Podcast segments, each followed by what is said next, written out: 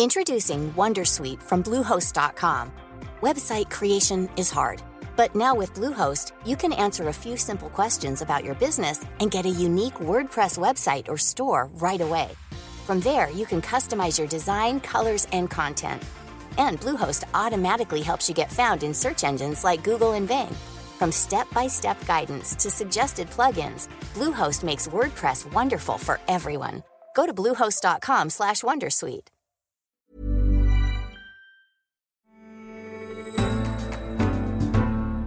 Today's Xinjiang, tomorrow's Hong Kong. Today's Hong Kong, tomorrow's Taiwan. The popular slogan among Hong Kong's pro democracy protesters refers to the oppression of the Muslim Uyghur minority in the north of China. And it makes clear that anger is growing at the heavy hand of Beijing around the country's periphery. You're listening to The Economist Asks. I'm Anne McElvoy, and this week we're asking Is there a future for democracy in China? My guest knows the personal cost of speaking out all too well. Jung Chang survived forced labour during the Cultural Revolution. She went on to become the first person from Communist China to earn a doctorate from a British university. Her first book, Wild Swans, an account of her family's experiences, sold over 13 million copies in 37 languages. But after publishing a biography of Chairman Mao, her work was banned in her homeland, and she can no longer travel freely there. Her latest book, Big Sister, Little Sister, Red Sister, tells the story of three remarkable women who grew up in a brief period of democracy in China in the 1920s and how they shaped their country's history. Jung Chang, welcome to The Economist Asks. Thank you very much for having me. So, Big Sister, Little Sister, Red Sister, these are three women who are very well known within China, a sort of modern Chinese political fairy tale, but readers outside the country might not be so familiar with them. Who were they? Well, the family name is Song, and the three sisters, big sister is called Ailing, little sister is Mei Ling, and she later became known as Madame Chiang Kai shek. She was the first lady of mainland China for 22 years until her husband was driven out of mainland China to Taiwan by Mao and the communists. Red sister Qing Ling married Sun Yat-sen, who is known throughout the Chinese-speaking world as the father of China or the father of Republican China, because he was the first man to promote republicanism. And so these three sisters were extraordinary, first of all, because they made these extraordinary marriages. Big sister Ailing made herself one of the richest women in China. Her husband was Chiang Kai shek's prime minister and the finance minister for over a decade. But these women were also political figures in their own rights. Red Sister Qingling became a committed Leninist communists, and she rose to become Mao's vice chair. So she was right in the center of the communist leadership. Little sister Mei Ling, as Madame Chiang Kai shek, became one of the best known women in the world during the Second World War. She went to America, she addressed the Congress, she, there was a standing ovation of four minutes, and various other things. She was the First Lady of Taiwan. So they were really quite uh, famous in their own rights. And what do you think drives them? They, they come from obviously a background of great self belief.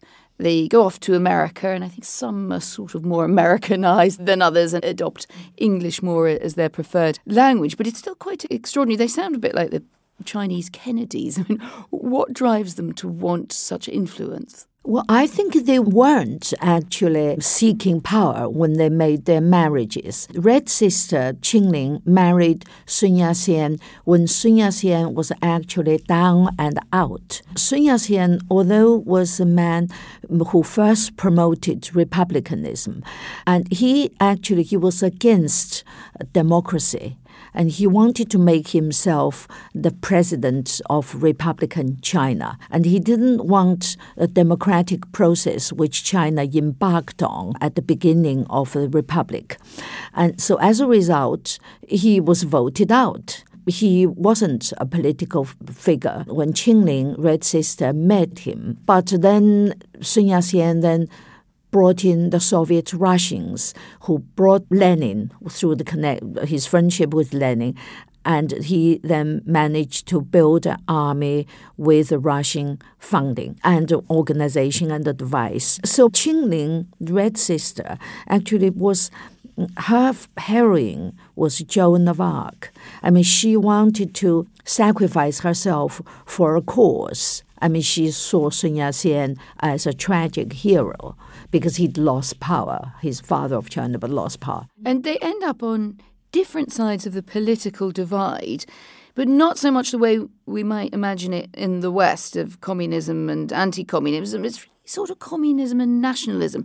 Could you draw us a very brief picture of, the, of their politics? We, we, we understand the, the Red Sister, I think, where her uh, loyalties then lie strongly towards Marxist Leninism. What about the others? Well, actually, the other two were strongly anti communist. And um, that's how they came together with Chiang Kai shek and with little sister Mei Ling marrying Chiang Kai shek in December 1927. Because after Sun Yat sen died in 1925, Chiang Kai shek, who was the military chief of the nationalists, split from the Russians and the Chinese communists. And he, he built a nationalist government that was fiercely anti communist.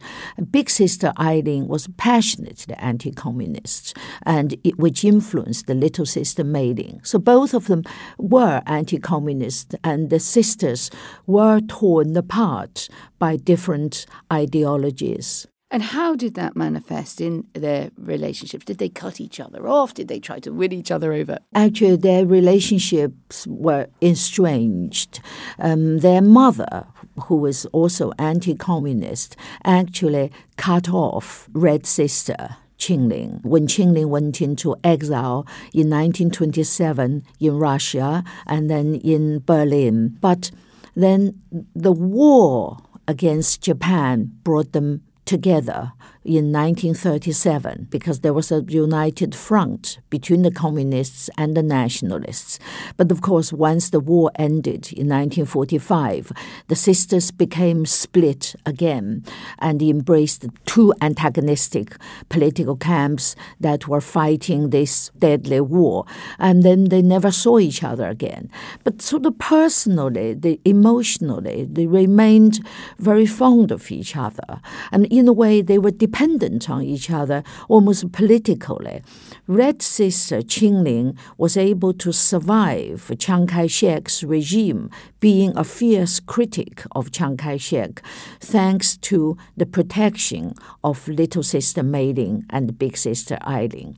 Whereas Chiang Kai shek claimed legitimacy from Sun Yat sen. So the sisters were the Chiang Kai-shek and her, his regime also didn't want to didn't want to cut themselves completely off from Red Sister. And how are the three remembered in China today? Red Sister Qingling obviously is praised as the mother of China of modern China. And the other two sisters, the anti communist sisters, in my days when I was in China, were sort of not pleasant figures. And I grew up uh, with the story that Mei Ling took a bath in milk every day to keep her skin fresh. And once one of our teachers. How very bourgeois. Very, well, it was outrageous, well, regarded as, as as outrageous because milk was considered the most nutritious food for babies. And no Chinese at that time had access to milk except the elite Mm-hmm. And so here was this woman bathing herself in milk, and that was uh, regarded as totally outrageous. And one of our teachers attempted to address this myth, and when they muttered that, you know, do you really think bathing in milk is pleasant? And of course, he soon ended up being condemned as a rightist. But today, the sisters, the anti-communist sisters, are treated with good press because Beijing wants to bring Taiwan into its fold and bring particularly nationalist party into its fold. So it's sort of politically motivated the propaganda about them. Let's talk about your own work still not available in China. Am I right uh, about that? I mean, tell us about the, the journey of your work from the Wild Swans onwards in terms of your homeland. After, as I said, you know, after Wild Swans, I wrote the biography of Mao. And that work was published in 2005. And that ended my freedom to travel in China because it was much more sort of direct against Mao. And Mao today, mm, you know, his corpse is still lying in the center of uh, Tiananmen Square for people to worship. His portrait is still on Tiananmen, and his face is on every banknote. Obviously, my book is regarded as a big threat to that image of Mao. Is it widely read, even though it's not officially published? widely known. I mean, I translated the book into Chinese, of course, and um, of course, uh, briefly when the book was not allowed into China, but people scanned the books into the computer for to share with other people, and numerous pirated editions. So people in you know literary people know about the book, and and there was riveting mm, discussion before there was a huge clampdown. Of course, now it's less known to the younger generation. But then I was nearly banned from going to China. Um, but thanks to the help of the British Foreign Office, I have been able to go and visit my mother for two weeks a year. And how much freedom do you have when you're in China to, to do research as well as being able to, to see your mother must be quite elderly now. Well, over the years, the um, control has become tighter. At the beginning, I, I was able to do research about Empress Dowager Cixi because I guess a lot of people, even in the ruling elite, particularly in the ruling elite, um, who are sympathetic, who identify with my views about Mao, and about the catastrophe Mao brought to the Chinese. And so I was given um, a relatively good treatment, uh, although my books are banned. But in the last few years, the control has become tighter and tighter. So I basically can only go into China in a kind of concealed bubble, so to speak. I have no contact with the public. I just go and see my mother and come out. You write about what you call the astonishing discovery of a period of true democracy in 20th century China. That's 1913 to 1928. What was democratic China like? Would we recognize it from a tradition of modern democracy, or do you mean something a bit different? Well, I'm actually, mm, you, you can measure it by the standards of modern democracy.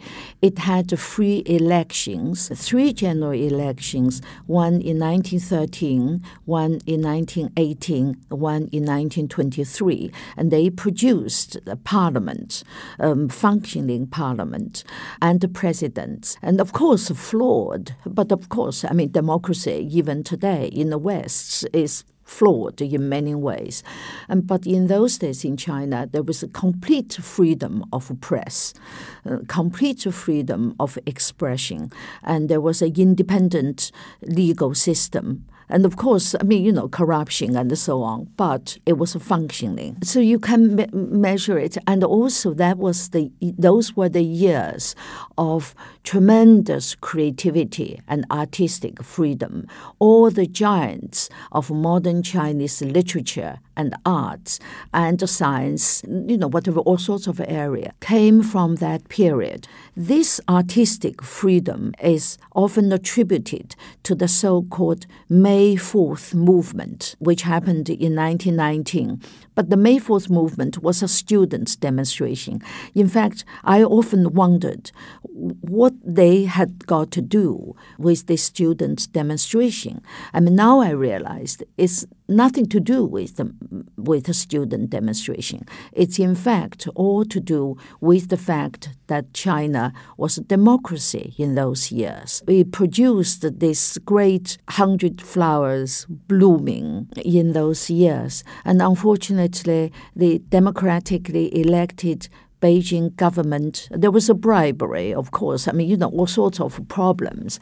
But there was the election, there was the parliament, and all that was overthrown by Chiang Kai shek in 1928 with an army built by Soviet Russia. What is your outlook for democracy in China now, or the desire? For it as the system isn't democratic itself. There's a bit of a spectrum here of thought, isn't there? One which says, well, that desire, other than in certain elites and intellectuals, has been largely extirpated. People are pretty much happy as long as their living standards uh, rise and they don't think too much about democracy. And another view that says, well, that's the way that the government and the party simply wish to shape the argument. What do you feel when you, you visit your homeland? It's actually probably more difficult now to introduce democracy into China than it was a hundred years ago, simply because of all these decades of first nationalist, which was very much Leninist rule, and then communist rule, that basically had changed a lot. Many people are afraid of the outcome of democracy now, and they are worried that China might disintegrate. Um, Would that be your view? There is certainly that danger, but I, through my studies in the early period, nearly two decades of democracy, I, I also feel that the Chinese are very sensible people. And there is, has always been a tradition of selecting the political elite through some fair competition because traditional Chinese elite was selected through these imperial exams that were open to all male, poor or richer, whatever family background. There was this tradition which explains partly how China transformed from monarchy to democracy peacefully without bloodshed. I mean, today a lot of that has changed, and we also have to see how much resistance the the ruling elite put up against this process, how determined they are. Of course, there is a democratic challenge going on as we speak, and it's on the streets of Hong Kong. How do you estimate what that sort of form of of resistance, and it's been it's been going on now for, for some time. It doesn't seem to be there's clearly not going to be a very quick solution to it. What's the problem that it poses for Beijing? Beijing can't suppress it can't do a Tiananmen, and because of Hong Kong's special status, its economic status. If it does a Tiananmen, Hong Kong would lose its free trade status, and Beijing would lose gigantic sums of money. The soft power from Beijing mainly comes with money. It really can't afford, I think, to lose that gigantic sums of money. So that poses a big problem of how to handle this special case in Hong Kong. And so I think they're still figuring out. And I, of course, would like that they register how Hong Kong people are still rejecting the rule of communism. And I hope it will make China less communist, so to speak. Isn't that precisely the fear in Beijing that if they let this run and concede, that they are conceding to a system which fundamentally challenges the grip of the, the party in mainland China? Well, I think some people, some people seem, seem to be stuck in the past and still hang on to the ideal of communism. I mean, people of my generation, we grew up in communist China, and there was this thing about believing in the ideology. And the current leaders of my generation and I think they, some of them got stuck in that mentality, but far from all of them. I mean, China, in fairness, in many ways, is not a communist state. I mean, e- economically, the private ownership, which is the most important uh, standard, it allows a huge private sector, and in many ways, it, that's I mean, that's not communist. I mean, in its controlling mechanisms, it is, but in many other ways, it's not. I think some people are trying to turn the clock back and make China more communist, more like the bad old days. I think they won't succeed. I think the country has changed fundamentally since Mao's death. It has opened up to the outside world. It has numerous connections with the outside world, and all it has risen people's aspirations. All that is against, works against winding the clock back and making China more communist. So I'm sort of basically still optimistic about the future of China. Tell me, how do you think Western politicians, media, policymakers, what, what is most commonly misunderstood about China? What do we miss? I think maybe one thing that people talk about the clash of civilization, and I, I totally disagree with that one.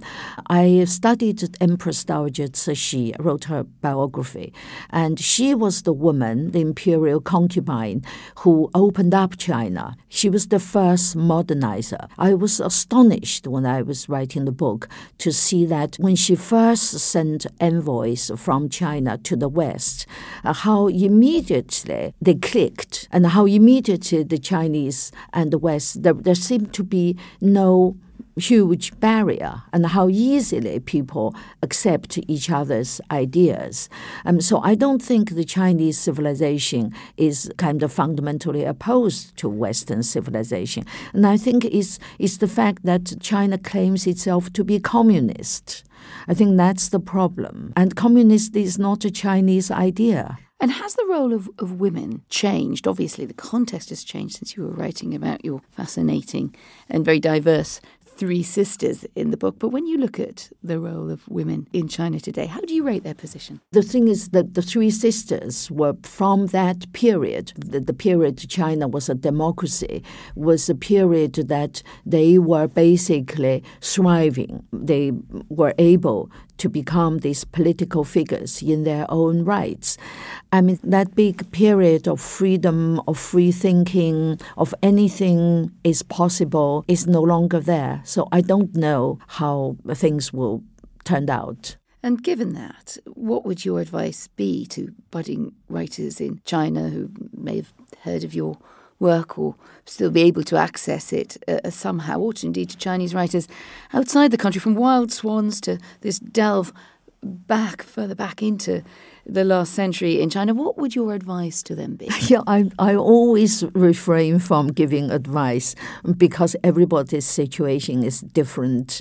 Uh, your freedom to write, your circumstances. I, I can just say, you know, follow your heart and your mind and just um, just do what you're passionate about. To be a writer is not easy, and you have to be passionate about it. Um, I think you so, said it was the most dangerous profession. Well, that was in my days in China in the 1950s, 60s, and 70s under Mao, and nearly all writers were condemned, you know, sent to the Gulag, driven to suicide, etc. I mean, today it's no longer so, but of course, people still write in China with lots of inhibition, with a lot of problems. I think you have to write what you feel is the truth. I always try to write as truthfully to what I have found out, what I believe, as possible. Jung Chang, thank you very much for joining us. Thank you. Thank you very much. Thank you for listening to The Economist Asks. Don't forget to rate us on Apple Podcasts or wherever you listen. And to keep up with developments in Hong Kong and across China, you can subscribe at economist.com slash radio offer. I'm Anne McElvoy, and in London, this is The Economist.